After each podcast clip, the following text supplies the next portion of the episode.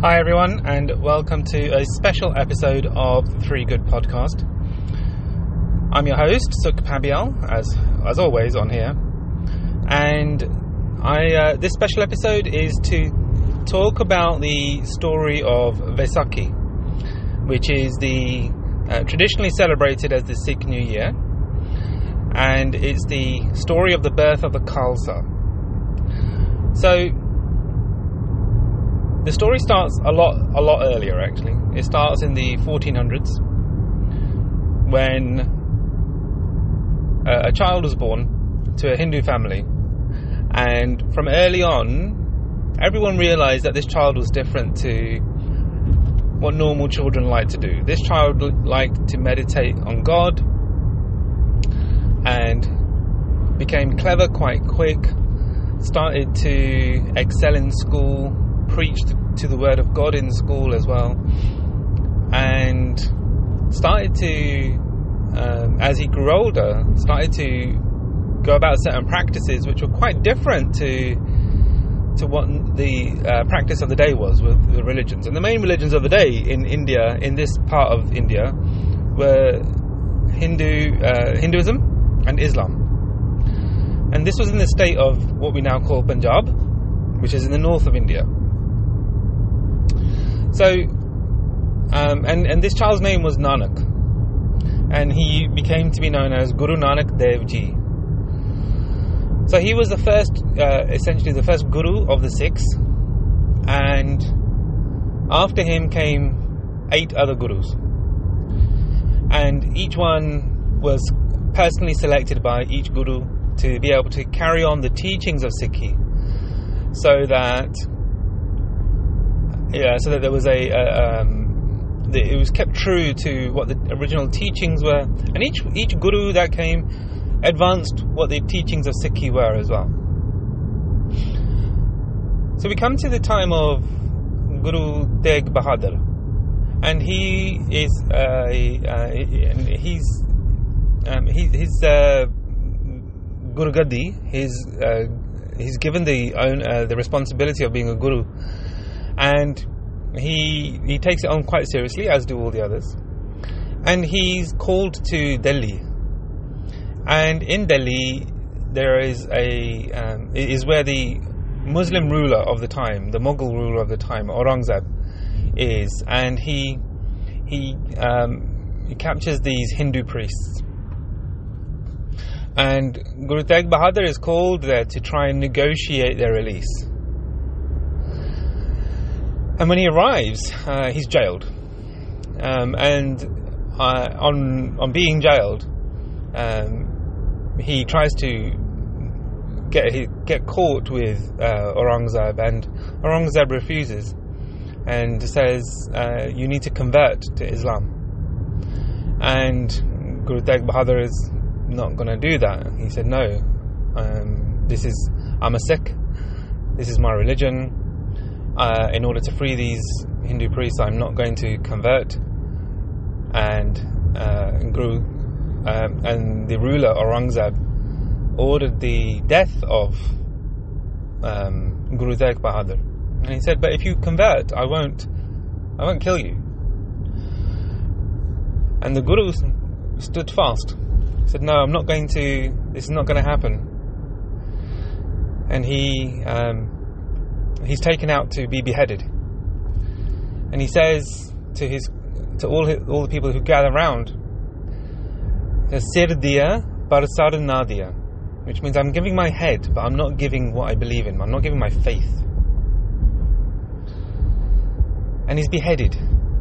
And at the beheading, there are a number of different groups of people. There are Hindus, there are Sikhs, and Tegh Bahadur, Guru Tegh Bahadur ji, he had a son, Gobind Rai. And the Guru Gadi, the passing of the Guru responsibility was going to be passed to Gobind Rai. And at the time he was only a young boy, a boy of 10. And it shook him so deeply that his father was a was a martyr. He was shahidi. In the in, in Punjabi we say uh, shaheed means and it means martyr. He was the second Shaheed of the Sikhs. The first was the fourth Guru, and he was now the second to have given his life in, in, in honor of his faith and refusing to convert.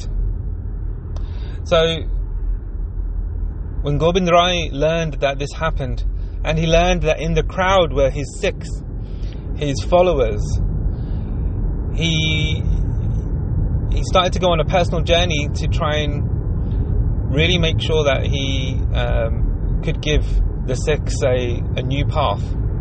Because what he recognized was that as he you know, as he grew and as he started to learn more, he, re- he realized and recognized that what the Sikhs needed was an identity that would stand them apart from any other religion. And not just an identity, but they needed a uh, they needed this uh, sense of duty and a sense of purpose, which was going to be unique.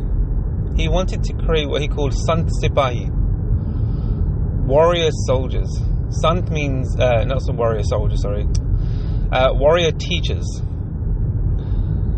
and um, it was a it was a unique concept because essentially what he wanted to try and cultivate was he, he was saying, I, I want to grow a group of people who are soldiers who are fearless in what they do, and they have wisdom. So they have such a sense of duty to God that they the, uh, there's a, a, a balance of what that is and what that what that looks like for these people. And what Gobind Rai realized was that he needed to also show the leadership in all of this. So he spent many years learning different languages. He learned different scriptures.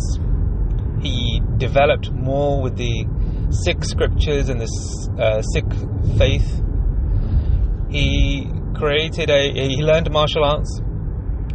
He learned how to write and became a poet. And at the time, all of this was in faith and in duty in his mind that he knew that he needed to be able to show his Sikh um, fa- uh, his faith, his Sikh followers, what does this mean to be a Sant Sipahi? And it was at this time, in, in 1699, it was the time of Vaisakhi. And the, this time in India is a time of harvest, and it's when there's a lot of celebration around this time anyway. And he called, he's called, he called his followers to an area called Anandpur Sahib. And in this place, thousands of Sikhs came. And he he had their attention. He had their court. And there was a big tent that he was uh, that was behind him, and he had he was speaking in front of all of them. And he said, "Who here amongst you is willing to give me their head in the name of God?" And he withdrew his sword, and he stood there waiting for someone to answer his call. One man stood and he, he said, I will. I will give you my head. And the symbolism, the symbolism of this was not to be, um, you know, um, is, is, is important in that clearly his father was beheaded, and he uh, he felt that in order to be able to show true faith, he was asking for the head of another to be able to show his Sikh followers that this is what it means to be a Sikh. It's an interesting way to be able to do that, right? And I don't, I don't, I, I, it, it's hard to think how someone can answer that kind of call with that shraddha, with that belief that this is what I think is going to be right, and I am willing to do this for my guru because my guru is asking me to do this. So he stepped up and he came to the front. Guru Gobind Rai took him into the tent, and after some time, he came out of the tent and he had a bloodied sword. He repeated the call. He said, Who here amongst you will give me their head in the name of God? And again, another man stood. And he went up to the front And by this time, people were, you know, they had a, a fair idea that this was genuinely going to happen. These people were going to be beheaded. And again, Guru Gobind Rai took him into the tent, he came back out, and he had a bloodied sword. Three more times this happened. On the fifth time, when it happened, when the fifth man stood, and they were all men who stood, when the fifth man came and he stood and he went to the tent with Guru Gobind Rai, some time passed, and all five of the men emerged from the tent. They weren't beheaded.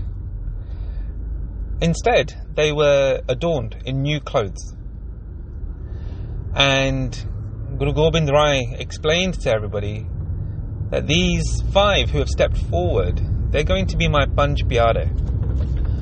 They're going to be my five beloved ones. And what that means is they will lead the Khalsa. They have become Khalsa. Khalsa means um, the strong. They have become these warriors, these Sant Sipahi that I want the I want the Sikh faith to become. We will know them because they will be adorned in these these Panch Kakar, the five Ks. You will know them because they will have kesh. They will keep their kesh. Kesh is hair, so that's why uh, practicing Sikhs have long beards. It's why they have long hair and it's tied up in a turban. It's because they're not allowed to cut their hair. They will wear a kara, Kara is a bangle, steel bangle worn on your wrist. They will have a kanga. Kanga is a comb, and it's used to keep your hair in uh, in a tidy state. They will have they will wear kashera. Kashera is undergarments, so their modesty is always protected. And they will have a kirpan. Kirpan is a sword, and this is what we will use to defend ourselves and attack those who attack us. These Panch Kakar, these five Ks, are what we will know to be identified as Sikh. Anyone, anyone you see wearing these, we will know them as my, as one of my children. They will be my Sikh. And then what happened was something quite unprecedented. He, Guru Gobind Rai, said that what, what we will also do is we're going to have new names. So a man will be known as a Singh. A woman will be known as a Kaur. So, if you've ever heard of uh, men uh, with the names like mine, Sukhvinder Singh, that is, that uh, identifies me as a Sikh. Singh means lion. Kaur means princess. And again, this is part of the identity that Guru Gobind Rai wanted to be able to adorn and give to his Sikh and say this is this is how you know that these are my children and he then proceeded to give amrit give blessing uh, amrit is a certain type of um, uh, elixir um, and he it, he made it and he um, went through the ceremony of giving it to his Pyare, his five beloved ones and by doing so, he initiated them as the first Sikh of the Khalsa. And so from that day forth is where the Khalsa was born. But what was unprecedented was that he asked his Pyare to also initiate him into being the Khalsa. So being Sikh was, uh, was established because of Guru Nanak Dev Ji and all the teachings that came from that. But being Khalsa becoming a practicing Sikh, being this identity that Guru Gobind Rai wanted to establish. He said that no one is above this, not even I as your Guru.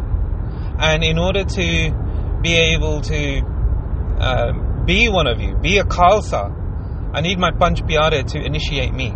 So they too gave him Amrit. And from that day forth, he became known as Guru Gobind Singh. So this story of Vaisakhi is the birth of the Khalsa. It is traditionally celebrated as the Sikh New Year, and I wanted to be able to share that with you all. because that's uh, when we talk about the Sikh religion, we talk about it being a fairly young religion, that's why, is because it, it only really, um, from what we know as the formal beginning, was at this stage in 1699. So it's just over 300 years old that the religion has been going for in terms of being a Khalsa. But the original teaching started from Guru Nanak Dev Ji early in the early 1400s. So it does vary, I suppose, in terms of when you think the uh, when you count the beginning of the of the Sikh religion. So, um, uh, with this story, as with all the other um, episodes, I'm very happy for you to share this. And um, the way we celebrate this in the modern age is we go to the Gurdwara. Gurdwara is a Sikh, prayer, Sikh place of worship. And in the Gurdwara is where we have our Guru Granth Sahib Ji. The Guru Granth Sahib Ji is the holy is the last living guru of the Sikhs. We call it the last living guru because it's where we have all of our written scriptures. It's where we have the written word of the gurus, all encaptured in this one book. And traditionally, what happens at this time is the book is read from page from beginning to end, and it takes normally a full 48 hours for it to be read, and it's read non-stop. And there's normally a um, uh, a, a, schedule of people who will read it uh, in order that you know so that um, they can have, people can have breaks and what have you, right? When we go to the Gurdwara, uh, we go and we normally do what we call matatek, where we go and bow our head in front of the guru, in front of the guru, and that's a sign of respect as well as marking the importance of you're offering your head to the guru. You're touching your head against his against the guru's uh, feet, and that's the only person that we ever bow down to. Not a person. That's the only guru we ever bow down to. We don't bow down to anybody else. And in the Gurdwara, normally what happens is that there are prayers uh, read from the Guru Granth Sahib Ji, as well as ceremonial song. This is known as Shabad Kirtan, and the uh, there's many different types, and they all have um, different focus as well. And we normally take part in and eat langar at the Gurdwara. Langar means free kitchen. The practice of langar is that anybody who comes to the Gurdwara is welcome to eat there. We we don't discriminate on the basis of anybody's religion, uh, on the basis of their faith, and whether or not they are practicing Sikh or not. Anybody who comes into that space is welcome to have the food that is there. And that concept of langar is quite a key one because it also encapsulates some other very important elements of the Sikh religion. One is around the concept of seva. Seva means selfless service, it's a selfless act. And there's different ways that we try and develop that sense of service to others. One of those is that the langar is cooked for free, so you don't pay for it. People who give food to be cooked do so because it's a gift, uh, an act of charity. And the food is cooked and prepared, and that's done by volunteers. We call them sevadars. Sevadar means uh, someone who is acting in uh, in service of others. They're doing seva for others, and um, and then uh, the act of um, uh, giving the food, serving the food to others is seva. When people have eaten, they normally give their dishes in, those are washed, that's also considered seva. And the uh, other kind of important pieces around the the uh, langar, the free food that you're able to take part in, is that everybody sits together in the same place. We all sit on the floor. Of course, there are tables and chairs for those who may not be able to do that. Uh, but essentially, it says that this is an equal place for all. It doesn't matter if you're a king, it doesn't matter if you are a celebrated dignitary. The floor is where everyone has to have an equal footing, and no one is above anybody else. and that's important because in the Sikh religion we don't, we, we genuinely don't see that anybody has any particular reverence over anybody else. Yes, we have learned people and we have people who have a particular high status because of the responsibilities they are given, for example. But that does not mean that in the langar hall that anybody is given any special treatment. So when you're having langar, when you're having this food, it's done in uh, in um, faith that I'm doing this because I'm eating with my brothers and sisters, and everybody here is the same as me. I'm a human being, and I have uh, I might have other responsibilities. I might have other um, duties given to me, but in this act here, we're all together, and we're doing this as one. So, I hope that the story of Vaisakhi and hopefully giving, explaining a bit what happened in the Gurdwara, I hope that helps to provide some sense of what this time of year is about for Sikh people in celebration of it, sometimes what you might see is that there are Sikh processions taking place eh, from Gurdwaras across the UK and indeed in other parts of the world. And these processions in the Sikh religion are called Nagar Kirtan. It's a way of celebrating to be able to go on a procession from one Gurdwara and you typically go to another one. It doesn't always happen in that way, um, so you might just do a um, a, kind of a circuit or a big, um, yeah, like a, a big trek um, back to the Gurdwara.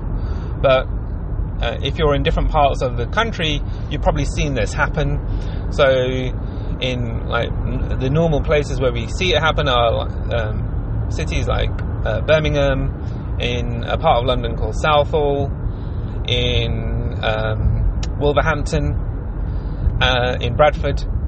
So, quite a number of cities. Um, uh, it happens and it takes place. And normally, also, um, what's happened over the last decade or so is the Lord Mayor of London normally does a uh, a weekend of celebration for Vaisakhi as well, and that's these days it's done in County Hall. It used to take place in Trafalgar Square. And when you, when, if you ever get to go along to one, or if you ever see pictures of one, it's it's a really joyous occasion where people are just marching, uh, not marching, sorry, they're, they're just walking along in their, with their families, with their friends.